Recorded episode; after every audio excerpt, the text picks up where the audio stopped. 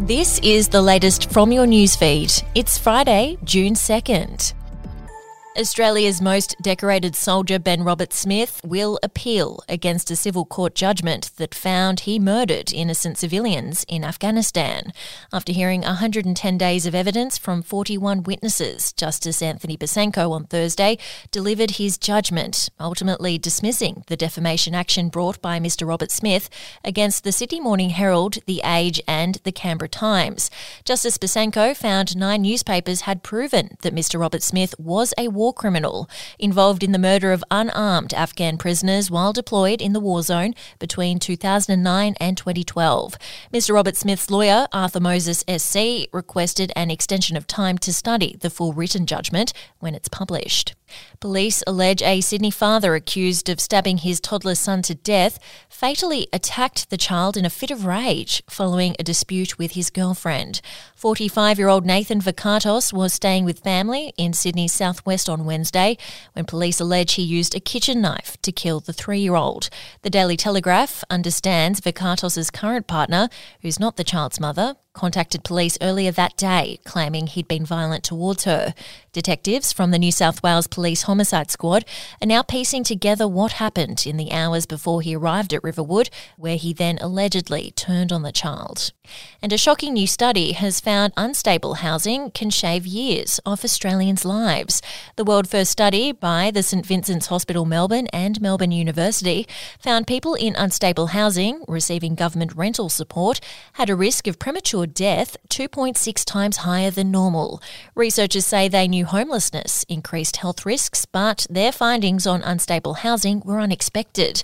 The study found the leading cause of death among people in marginal housing was cardiovascular issues, followed by cancer. We'll be back after this.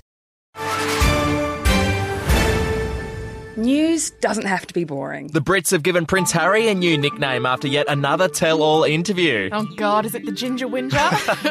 Let the team at news.com.au get you up to speed each day with their podcast, From the Newsroom. a couple were busted joining the Mile High Club. Well, I guess they can't play Virgin anymore. Politics, sport, red carpets, royals. Get all the goss in just a few minutes. Follow From the Newsroom wherever you get your podcast from.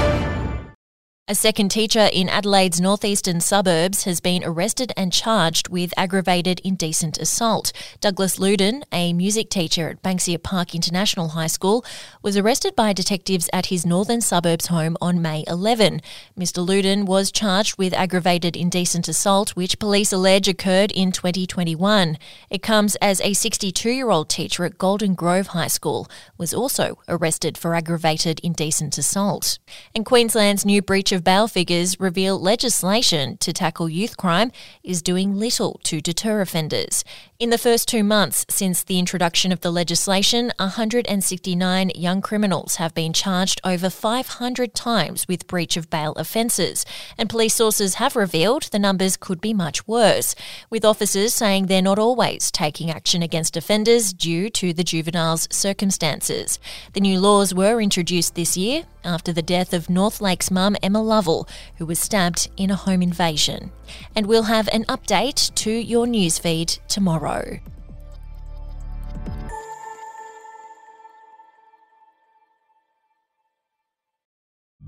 The podcast Faith on Trial looks into Hillsong, both in Australia and the US, and takes both the listener and hosts on unexpected twists and turns in the story of Brian Houston and the Singing Preachers. There are two incidents involving Pastor Brian. The Australian journalists uncovered a litany of alleged criminal behavior in the megachurch. Financial gifts were being given to the leaders of the church. Listen to Faith on Trial Hillsong ad free on Crimex Plus on Apple Podcasts today or wherever you get your podcasts.